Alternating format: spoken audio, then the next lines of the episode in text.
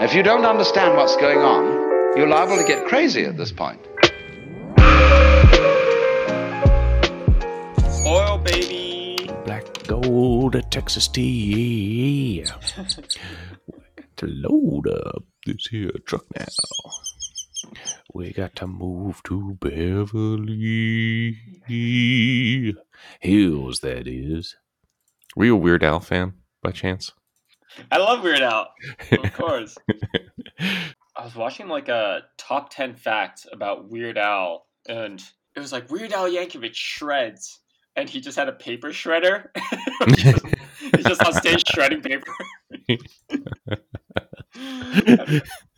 the best. He is just the best. Uh, this is. Yeah, I've been to two Weird Al concerts in my life, and I feel like I need to take the kid to one. She, How I think she'd is- quite enjoy it. How old is Weird Al now? Pretty old, right? He's like going on 60. Wow, dude, he I'm looks pretty good. sure he's going on 60. He looks great. It's ridiculous. Like Does he drink? Oh, he's apparently he won't swear. for the kids. I'm gonna guess that he doesn't drink. Apparently his wife tries to get him to swear, and he won't swear even when it's just them. His wow, his wife is a terrible person. Come on, honey. Just one little swear word. Just say it. No, you can't make me. it's just this abusive relationship, and Al Al trying to resist being made to do evil things. well, should we kick it off? Yeah, yeah, we ought to. Well, hello everyone, and welcome to the very twelfth episode of Rethink Everything. I'm Tyler Giannassini, and I'm here today with Kent Yoshimura. I'm so excited. I've been playing with stocks the last few weeks. Invested everything into oil. I hope we're not talking about oil today. Uh, well, you know, funny you should say that because we're here to rethink some of the things we learned during the 17th week of 2020, the week we got into the oil business. Yeah. oh. Okay. Fun. Yeah, I hope Oil everyone is- di- diversified their portfolios. Oil is always a fun subject to talk about. Whew. Yeah. So, um, inspired by the uh, oil prices hitting negative thirty-seven sixty dollars a barrel, the first negative close in the history of U.S. oil prices on Monday, we um, yeah, I figured we'd, we'd talk about some oil-related things. Oh my gosh. It, it- what used to be the most valuable commodity uh, is now people are trying to sell it off. That's crazy. you know, there's actually companies apparently that own. Oh my gosh! Why don't the cruise ships take the oil from these people that are trying to get rid of it, put it on the cruise ships, and they can, you know, swim around until the economy's back, and then sell it back to the the same people, the oil people. You're okay. Okay, we've got an. Uh, this sounds like a very "It's Always Sunny." Uh, it's Let's- always sunny plot line. And they could even use the oil in the meantime. yeah. Well, no, from the from the sounds of it, uh, if it's negative thirty seven sixty a barrel, doesn't that mean they'll pay you to take it? Like if you had plenty of land, just be like, I'll take the, all the oil. I'll take all the oil and I'll sell it back to you when it's back to regular prices. We both benefit. And if you need storage and you've got plenty of land, you just pump that oil right back down into the earth from whence it came. Oh my Save it for a rainy day. Yeah. That's what the dinosaurs did. It'd be defracking. Defracking. Man, you know, the perfect person to call about oil, actually, I, I know someone who uses oils. Um, a, a painter friend of mine. He's, uh, oh, oil, oil Yeah. paints. Ah, yeah, a, a painter friend of ours. Uh, amazing painter, works with oils. Um, and I, I feel like he would know a decent amount about the oil crisis, just in general. All right, yeah, let's, let's get an oil expert in here. I don't. I, I certainly am no expert in the oil in the oil industry. There are certain facts that maybe he could prove as fact, or fiction? How does it oil oil paints?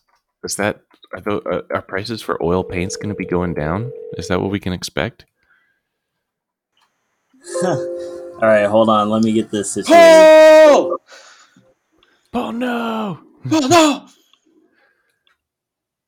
No, Paul! oh my god. Three gummy bears left. I'm just gonna set, Oh boy. I'm gonna eat one perfect. oh, now I hear what you were talking about. Shoot.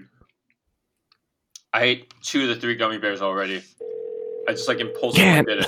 I wasn't thinking! No, Oh god, they're so good. we're in a lockdown, Kent. Where are you going to get more gummy bears? They're essential items, damn it. I like Black Forest a lot better than Haribo. Haribo is like too. They're too solid. They're not gummy enough. They are solid. I hate when they're too soft though. How about when they're too greasy? Ew, why would they be greasy? oh, they get the grease. Gummy bears get the bag grease. Come on. Oh, actually, I'm looking at my fingers and yeah, they're greasy right now. Yep. Yep. There's some sort of weird like a slime, sugar. gelatin slime. Paul! How are you? I'm doing good. I've been actually painting a lot, so I've been able to do quite a bit during this lockdown. So, so Paul, we called you because this week we're talking about oil, and we figured a person that worked with oils day in and day out would know a lot about the oil crisis. Of course. I do know that artists consume a lot of oil. We are, it's like that Father John Misty song about oil. It's, we just, artists, con- creators can consume a lot of it without being much aware of it at all. Consume, consume, consume. Well, uh, you're, you're the yeah, you're the prototype of an American citizen. Great. Yeah, chew through that oil. Although Kent Kent yeah, uh, had to inform me that sadly the oil paints are not do not come from crude oil. From no? no, Was it? you kidding I know it's a real bummer. Yeah, we, we thought the price of oil paints will go down. It's at, Yeah, that people would pay you to take oil paints. Although I would say that the container it comes in was probably oil was probably used to produce it. good point. So it might go down a little bit. So, so Paul, as you know, uh, on Monday, U.S. oil uh, dropped to negative thirty-seven dollars and sixty cents per barrel. yeah, I did. I did actually hear that. That was on NPR. That sounded pretty bad. I've never, I've never heard of something that they had to like pay people for their oil contracts. I know that's that's just it. I'm thinking about getting into the accepting oil business.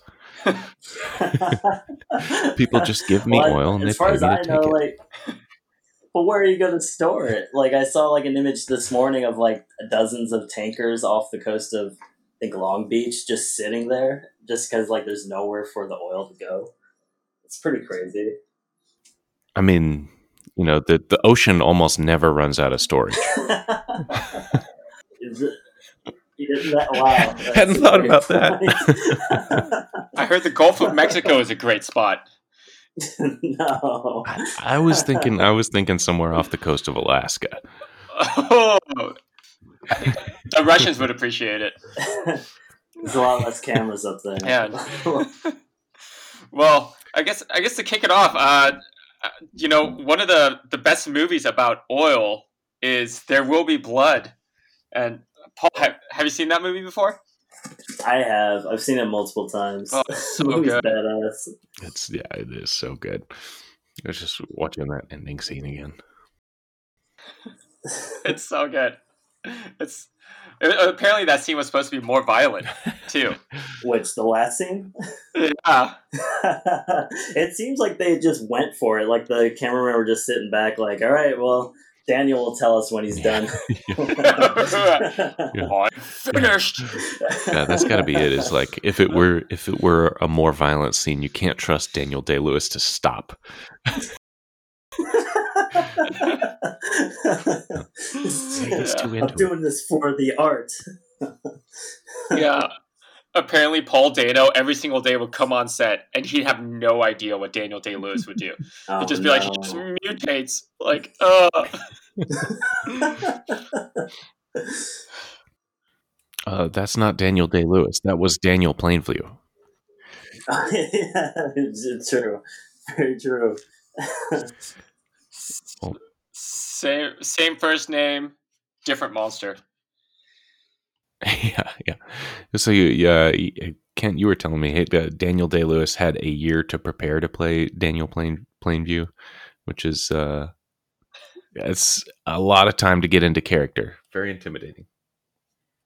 yeah, and Paul Dano only had like a week, apparently, because it was supposed to be someone else. Uh, yeah, to having a year to do your character, like, yeah, yeah, you better have a good character. It'd be pretty bad if he was just like mediocre. It's just like, well, all right.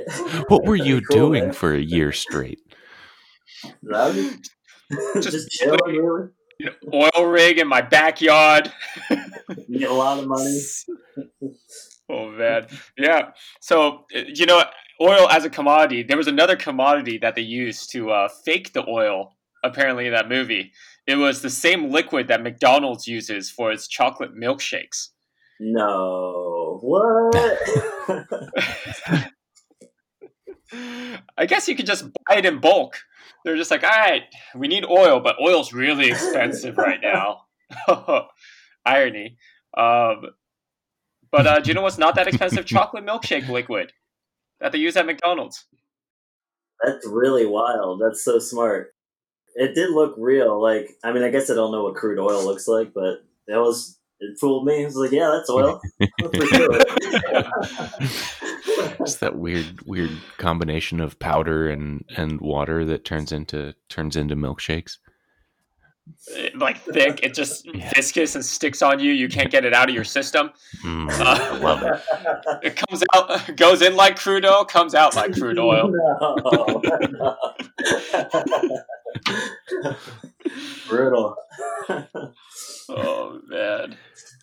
Well, s- I mean, speaking of crises, like when you drink a chocolate milkshake, uh, Ty- Tyler, you you were looking up some uh, pretty bad things oil has done. Yeah, I was checking out just checking out oil spills because uh I feel like you know you always you always remember or at, at least I I always remember the Exxon Valdez like people talking about the Exxon Valdez oil spill. I, it happened when I was four years old, Oh, but yeah. I remember people talking about that like for quite a while when I was young, like uh, probably up, up until I was a teenager. Uh, probably basically up until Deepwater Horizon, because until that point, the Exxon, Exxon Valdez oil spill was the biggest U.S. oil spill. Was that like semi close to the energy crisis that happened? I remember there there's a, a period there was a period in my life that I remember like my parents were like we need to go get gasoline right now. Wow. and uh, we like sat at a gas station for like 45 minutes because everyone was trying to just fill up their cars I wonder if that's a Gulf War thing. If that oh that might be a Gulf War probably thing sounds about right. similar time period relatively i guess early yeah, 90s. yeah. It is so. Yeah, so I, I always remember the that there's you know like characters of uh, John, Joseph Hazelwood, the guy who was captaining the ship. Um, but he like they they said that he was just wasted when it happened, but apparently, uh, he was. What? Re- Real? I don't know much about the spill at all. I really just I was I came online for the spills during the BP thing, but I don't I don't remember any of that. Yeah, so uh, well, the the truth is that he wasn't. He was drinking heavily that night, but they're saying that he was not intoxicated by the time the ship actually struck the reef. But um, Uh, I guess supposedly the issue oh is that god at this point in time, all of them were starved for sleep.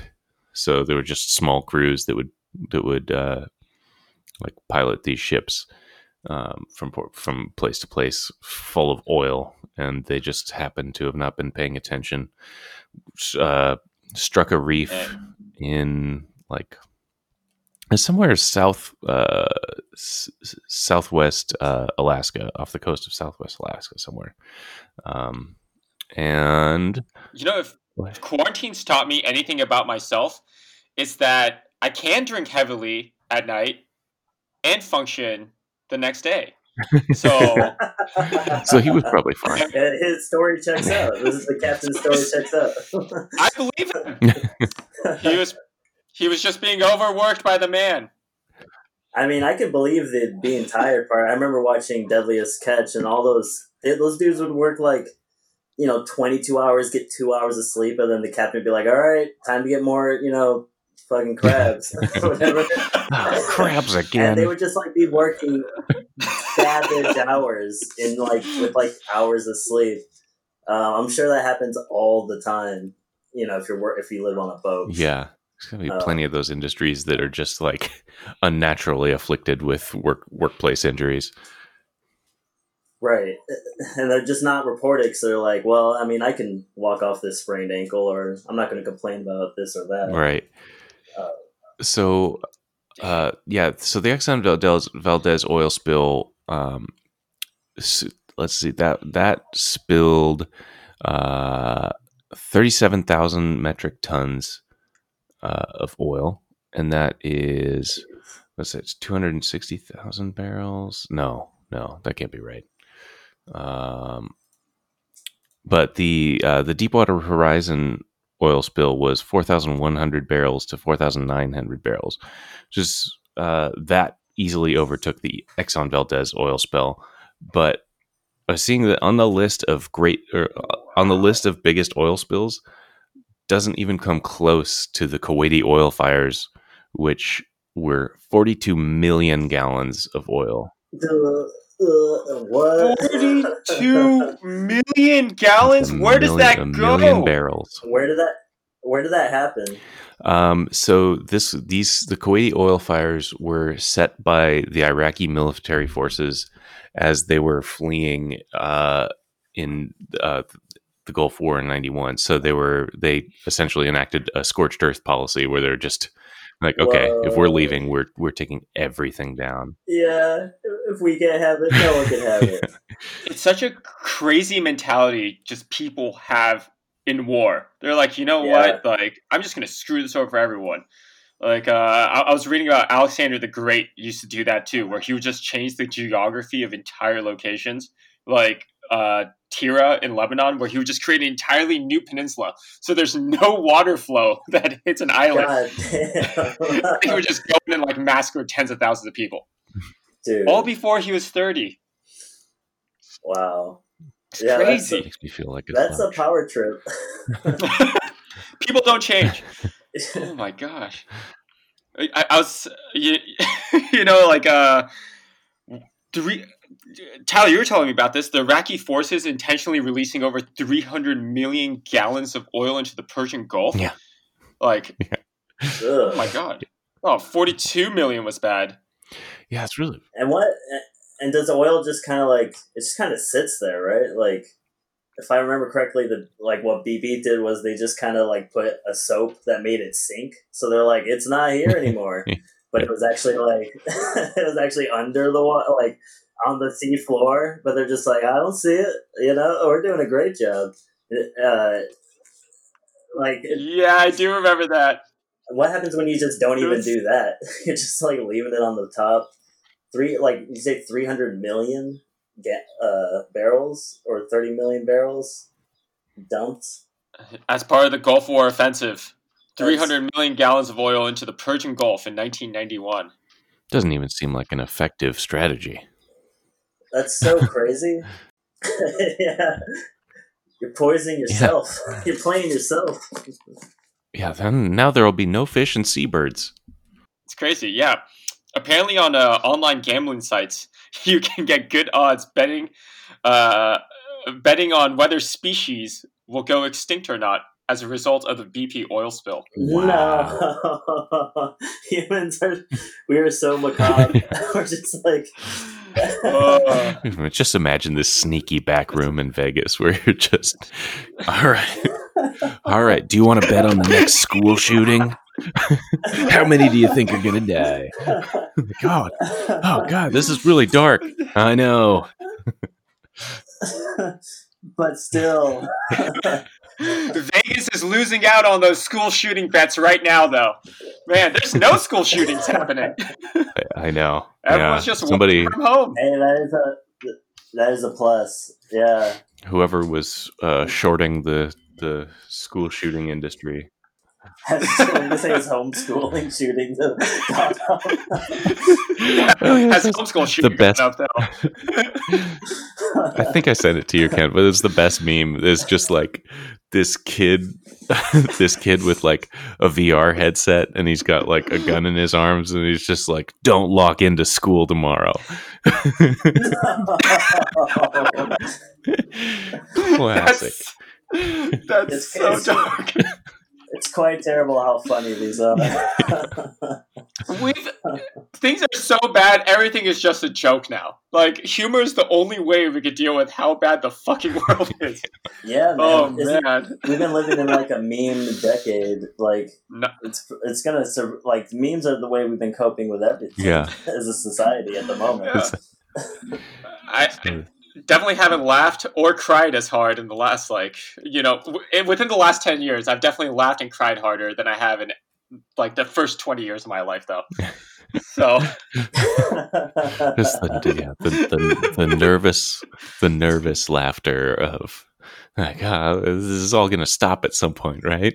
COVID gonna be jokes are funny, right? It's going to go back Oh, to normal man. someday.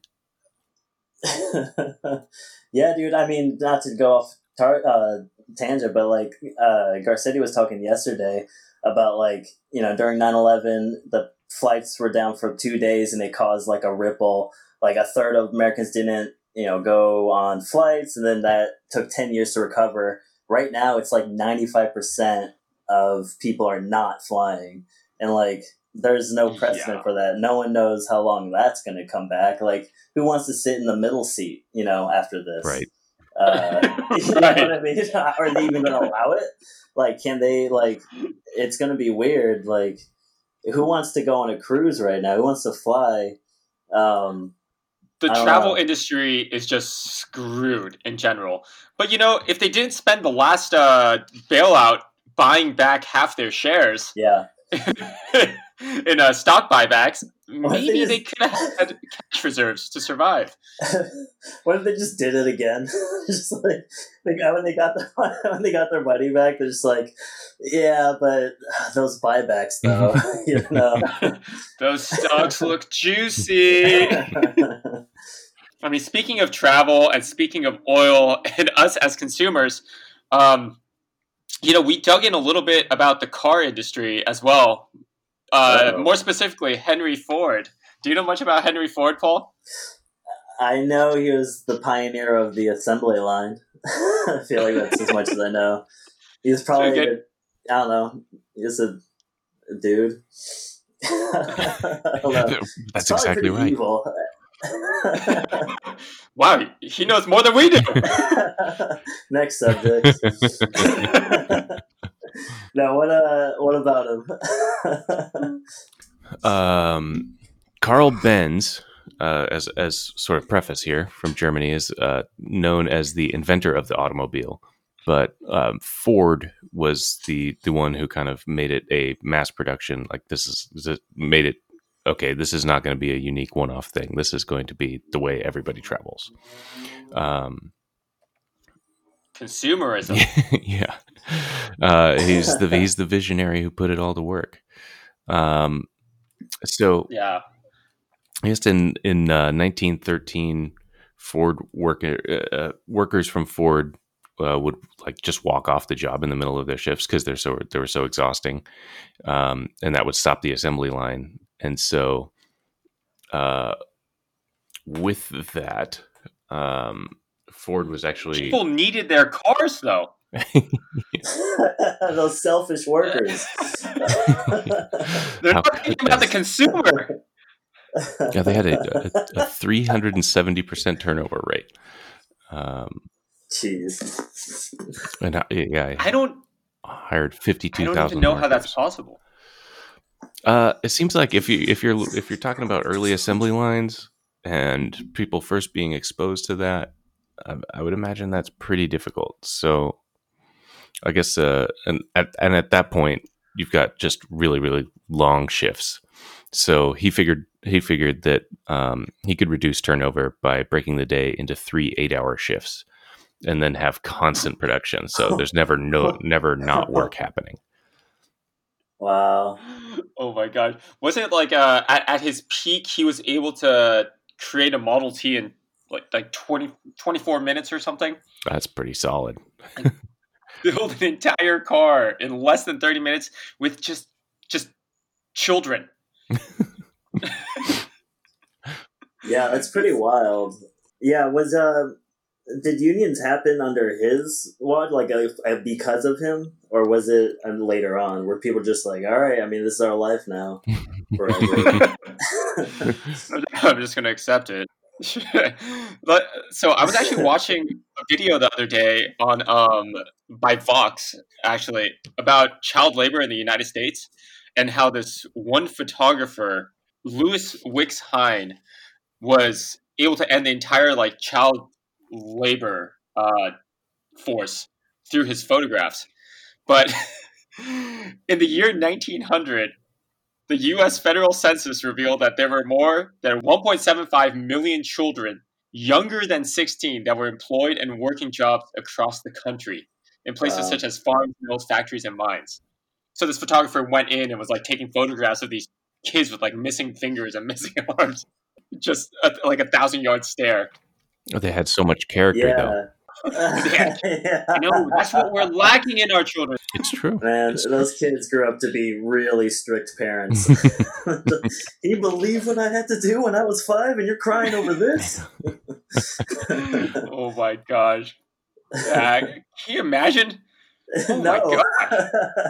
Having- you would have no sympathy from your parent, other unless they were like, "No, I don't want you to have to suffer what I suffered." But other other parents are just like, "No, I had to do this, so I don't want any complaining from you." Yeah, I don't think they Yeah. invented compassionate parenting until like the 1960s. So that was a new invention. So, uh, yeah, Ford, real. uh, He's like a super good guy, right? Oh, dude, he's a great guy. I mean, he, you know, he wanted to ensure, obviously, because he had the consumer. Um, he, he he wanted to make these cars for the consumer, right? So to ensure that everyone in his company shared his his view, uh, he made sure not to hire a single Jew in the office for office jobs. No. Oh, oh, Although, although he hired them for physical labor. Ford, you you madman. yeah, yeah. You know, he wanted everyone to align. Office culture is really important.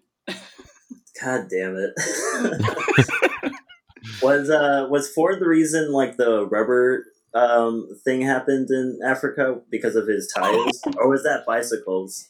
Okay, I'm trying to think of which one it was. Like the rampant production of rubber like caused The Like, Congo. the, the Congo, yeah. Um, that Like, was these people are these people are terrible people. yeah. The, What- wasn't uh, the heart was Heart of Darkness based around the what happened in Congo for the rubber trade? Uh, I'm, I I don't know. I can't confirm or deny. I don't know. tell Those has been a few years. The- I Either way, like- it was. Yeah, that that period was pretty goddamn dark, and probably is still pretty dark. Um, Oh, man. we don't we don't hear any stories about rubber, but how do we get rubber now? So I actually just g- uh, googled it. And, uh, Good old Google. Uh, Heart of Darkness was written in 1899, and it was a narrated voyage up the Congo River into the Congo Free State, which is exactly where King Leopold II and chopped off the arms and hands of the rubber workers who weren't able to produce enough rubber. yikes! oh, so this was happening way before Henry Ford. Oh my Right? god, yeah. If that was King Leopold, About What- 20, 20, 30 years before about 20 years before uh, Henry Ford. Why did he Yeah. need rubber? Well, was it, I guess bicycles. So I many people with bicycles. The bicycle was invented a while It's before. just like tarps and things like that. I I guess yeah, it seems like I don't know where that where that would Was- come from. Like was rubber like oil, Yeah, where like everyone just needed it? I guess uh, Ford did have 3.65 million rubber trees planted um, in at Fordlandia and Belterra, uh, but I believe this is South America, not Africa. Uh, He was a conservationist, also amazing. Yeah, he didn't want to. He just didn't want to like ship it. He's just like, we can drive this stuff. Yeah. Just- Let's just stay on the same continent. Africa's kind of far. Yeah. more rubber trees. so, I so you know he's not he's not that bad of a guy though. Like you know the whole Jew thing, whatever. Uh, No. Henry Ford actually doubled the pay of his auto workers from uh, two dollars and fifty cents per day to five dollars. That's double. Probably Uh, because of uh, the high turnover rate. Yeah, was but- gonna say, was it a bout of compassion? He just woke up one day. He's like, my workers deserve more. Because uh, funny enough, uh, after this raise, it dropped. His turnover rate dropped to the lowest it's ever been. Damn. Wow. So it guess worked. who was giving out five dollars an hour? He That's- probably that's- like top dog. They say you could. They say you can make five dollars a day working down at Ford. All it costs is your dignity. Dignity and uh oh, oh uh, you're Jewish though. Mm, I'm sorry. Him and Disney just palling it up. just hammering it up. I mean, I, I, got- I got a few more. I got a few more uh, Ford facts here. Uh, you know, uh, before he founded the Fo- Ford Motor Company, he founded the Henry Ford Company, which would go on to become Cadillac. Actually, Wait, what? Whoa. Yeah, weird. And then he would go on to inspire Hitler. Uh, In what way? In 1931, Adolf Hitler, I, and Henry Ford is probably the only American to be praised by Hitler. Adolf Hitler called Ford an inspiration publicly. wow. What I mean, So- wasn't it? Was it Volkswagen making the? Was, was he? Did he like inspire Volkswagen? How did he inspire Henry? Was it the assembly line, the efficiency? He liked like you're taking these people and you're you're just crushing them down to their bare basics. I love it. I was say Hitler only did it to to put a fire under Volkswagen's ass. So, you know that Ford is Ford is so doing? good. They're doing so good over there. They're making so many cars.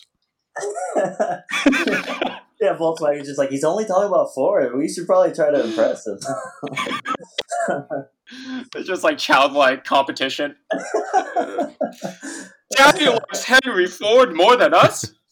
you know, Ford's turnover rate is uh, pretty slim nowadays. You know, how's he doing, Volkswagen? Hitler is not helping, dude. We're trying.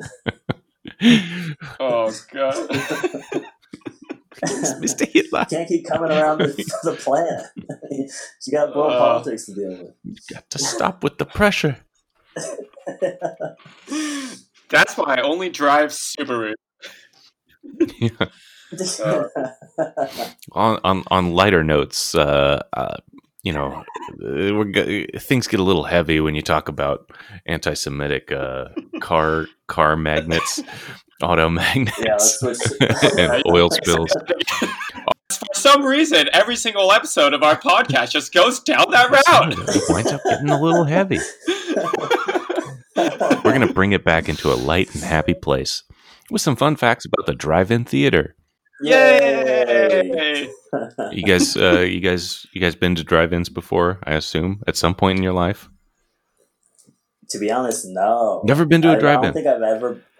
No, I. I mean, when I was growing up, we would have like movies at the park, so we'd have like a picnic blanket. Okay. Go out and have movies there, but no, I actually I never have. I've only seen them pop culture. Okay. I I went to a drive-in theater, believing that that's where you get to make out with your first girl. but no one would let me into their cars. Excuse me, I couldn't notice that you're a girl at a drive-in. I have gone, just not successfully. and that was well, uh, that was late earlier this year. no, yeah, that was uh, about four days ago. I had nothing else to do. I was intoxicated the night before. I thought I could function well the next day. I talked to a, a female companion. Did not work. There's a uh, I there's a drive-in near where I where I grew up that um, I've been to quite a few times. This is a pretty fun experience. Always a double feature. Like there's always two movies in a row. Um, and like the idea that you can just kind of chill in your car or in the back of a truck and watch it. I don't know. I like the communal experience. It is like that movies in the park vibe. It's like it's not quite the same as a movie theater. You're not as obligated to just sit there and shut up.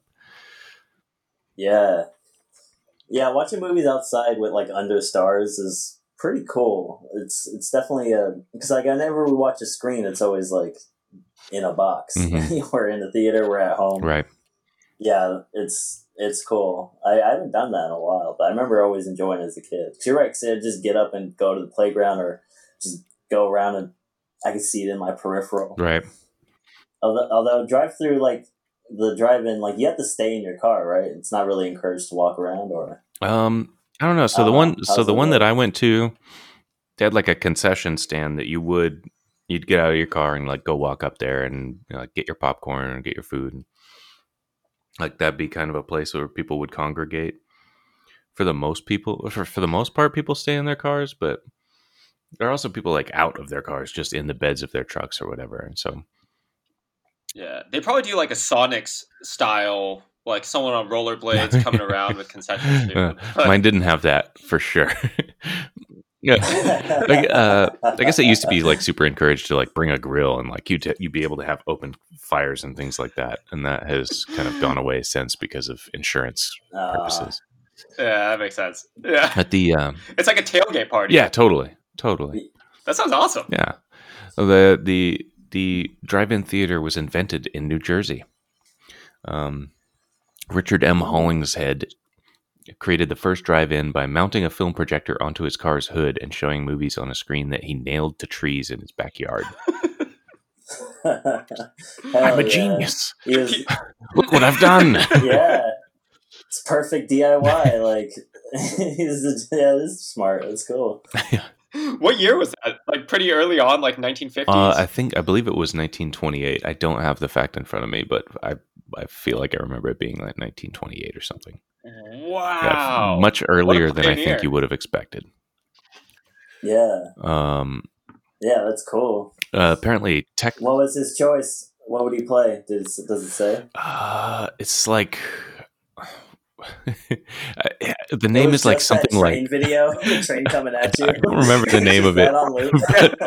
but um, it, I, the memory of, of what the name is that's sticking in my head is like wife murder or beware woman or something like that. like, those are the words that are popping to my head. I remember seeing the name of the movie, but I don't have it in front of me. it was like this man's been scorched before. scary, like sc- spooky wife or something like that. Yes. spooky wife. Oh my- Uh, yeah, boys only. okay? I guess you know, you, everybody sort of has a picture of the drive-in from pop culture, but I guess uh, Texas at some point offered gallop-ins where you could watch movies from your horse. Hell yeah. That is the most Texas thing I've ever Dude, heard. a double feature on your horse sounds like that sounds pretty exhausting. this sounds really That's like a bummer for your horse. Painful. I know. Literally a bummer. like, can I Yeah. just, like, go back to the bar. I can't even Yeah, watch dude. this. I don't even know. yeah, my eyes are on the side of my head. I don't even know if the colors are working. Like, I don't. Why am I here? None of the horses I like are here. Okay, all right. So if if the horse is impractical, uh, then I guess there were also fly-ins where pilots would land at an What? airfield and then taxi their plane into the last row. So like they reserved a row for people who wanted to fly to the drive-in theater. Dude, that's bougie. What? wow, that's some elite. That's some elite shit. That's pretty cool. I like I that. picture that just being in the flattest, flattest area ever. I have to assume. You're just like, oh, I'm going to to take the plane over to the, over to the theater. And how big does a screen have to be? Uh, I guess the reason that most of most of us don't like didn't grow up with drive-in theaters is the 1970s energy crisis led to the widespread adoption of daylight savings time and the lower use of automobiles, making it increasingly difficult for drive-ins to remain profitable. What? Mm. So it was because of an energy crisis. Yeah, yeah, bet. Damn. Looping oil back Tried in. to take it away from us. yeah. Yeah, now that oil is super cheap, now we can go go to the drive-in whenever we want. They'll pay us to put gas in our car. it's true. It's it's. I mean, it's finally under three dollars. It was crazy. It was just f- filling up to uh, yesterday. Just like wow, what a time to be alive. It's like yeah, it's like two thirty nine near my house, but I'm afraid to touch anything. Yeah. Like, like I filled up earlier today, and I'm like, oh my god, I don't want to touch this gas pump. Ooh. it's crawling up my arm. I've got a I mean, I've since since this whole thing, I just have gloves on my front seat, and literally every time I get out of the car and go touch anything, I have gloves. And before I get back into my car, I take them off and I throw them away. Smart. Yeah. Oh, like the uh, the what do you call it? Like the doctor gloves, Yeah, yeah, basically. Um, like the blue ones. yeah, yeah, final Get a gloves box or of whatever they are. Yeah, they they make it very easy for when you can't wash your hands. yeah, it's so weird how we're all just like germaphobe, like forced to be Oh, germophobic dude. of everything. I, I, I think about everything I touch. Like, yeah, I have hand sanitizer. That I, when I I know which hand I'm using for the pump, so Mhm. I use my other hand to open my door. Like mhm. small shit like that, I've never thought of before. Just it's it's wild. I started off fairly obsessive compulsive and germophobic, and this has not helped things at all. No, so I never thought Yeah, about it before. process. I I touch metro sub poles, like you know, like I I open doors all the time without like washing my hand. I never think about this stuff. I, you know, I uh, it's it's I guess a good thing maybe. Well, we'll have a generation of kids that don't it. care, or they or they're obsessed. Like think kids are going to swing Right. one way or the other coming out of this. Oh yeah, it's gonna get bad. I mean, they should definitely bring back drive-throughs if that's the case, though. Like, you don't have to get out of your car. You don't have to talk to anyone. You're I think Like- I, I think I heard somewhere that drive that the ones that are open are actually doing pretty good business because that's the only movies you can see in public right now. Yeah, are drive. yeah. There was a headline that was actually kind of inspired us to, to talk about this topic, which was the I guess the entire U.S. box office came from one drive-in theater in Florida, uh, like last end of last week or whatever. Um, Holy, who's who's laughing now? they stuck it out, and it's finally paying off. Dude, that must feel. They must feel so good. You know what I mean? They're just like we are. They're the kings of this anxiety-ridden time right now. Just going from car to car, selling selling uh, uh, hand sanitizer at, at huge markups. So uh, now there are supposedly roughly 350 drive-in theaters, but in 1955 there were 5,000 drive-in theaters in the U.S., which doesn't sound like doesn't sound like a ton, but I guess that when you think about it, it's like what 100 per state. I did look it up. Uh, there's forty thousand movie theaters, in relative Okay. to five thousand drive-in theaters. So it's still a pretty decent. I mean, forty thousand. That's quite a bit. Yeah, that's 40,000 now too, which relative to 1955, five thousand drive-ins, that's that's pretty popular. yeah. Um, I guess the, the the most popular name for drive-in theaters is the Starlight Drive-In. There are currently ten drive-ins in the U.S. called the Starlight Drive-In. The runner-up name well, is so. Skyview. Three point five percent of all drive-in theaters are called. Three point five percent of all fifty percent of all drive-ins are named the Starlight Drive-In. They're keeping the that top. has to be capturing like that has to be capturing some nostalgia, right? Like Yeah, that have to be like the name of most drive-ins. Or like if we call it Starlight, like these old folks are gonna swarm it. They're gonna be like, "Oh, remember the Starlight Drive? Oh, they're still Totally. around." no, it's like Yeah, it's like calling a retirement home rolling. calling a retirement home rolling meadows. it's, it's the name of the drive-in from Grease. right. May well, may well be actually. I don't know. Uh, the the largest operating drive-in in the United States, measured by car capacity, was the Ford Wyoming Drive-In in Dearborn, Dearborn, Mich- uh, Michigan. It can hold around three thousand cars Jeez. and open year round. Because that's back comes Ford. Wow. uh, it gets cold. They say it gets very cold in, in the winter, but the drive-in offers car heaters to keep you warm. One, which is interesting. it- yeah, super efficient. You just turn off your car, and then we'll bring you out a heater to, to run inside your vehicle. Oh I wonder. gosh. I wonder how that works. I would think those people are bringing blankets and stuff too, right? You're just like hunkering like sure. a cocoon, For sure, you got to bring the blankets. That's that's part of the charm, right? hot chocolate. Yeah. Yeah, it actually sounds Ooh, pretty dope. that sounds amazing. Henry Ford, pioneer. Well, don't get too excited because the the high cost of getting into the uh, drive-in theater industry is uh, sixty thousand dollars per screen for the projectors that you need to even show today's first-run movies because you are obligated to buy those projectors to run first-run movies and. Uh, What? yeah, yeah. So now the barrier to entry is significant. You're obligated to? If you want to run first run movies, you've got to have those. You can just buy a projector on Amazon. Uh, I feel like you can't commercially do that. Like that's one of one of the reasons of buying it is also like it kind of makes it so you can't.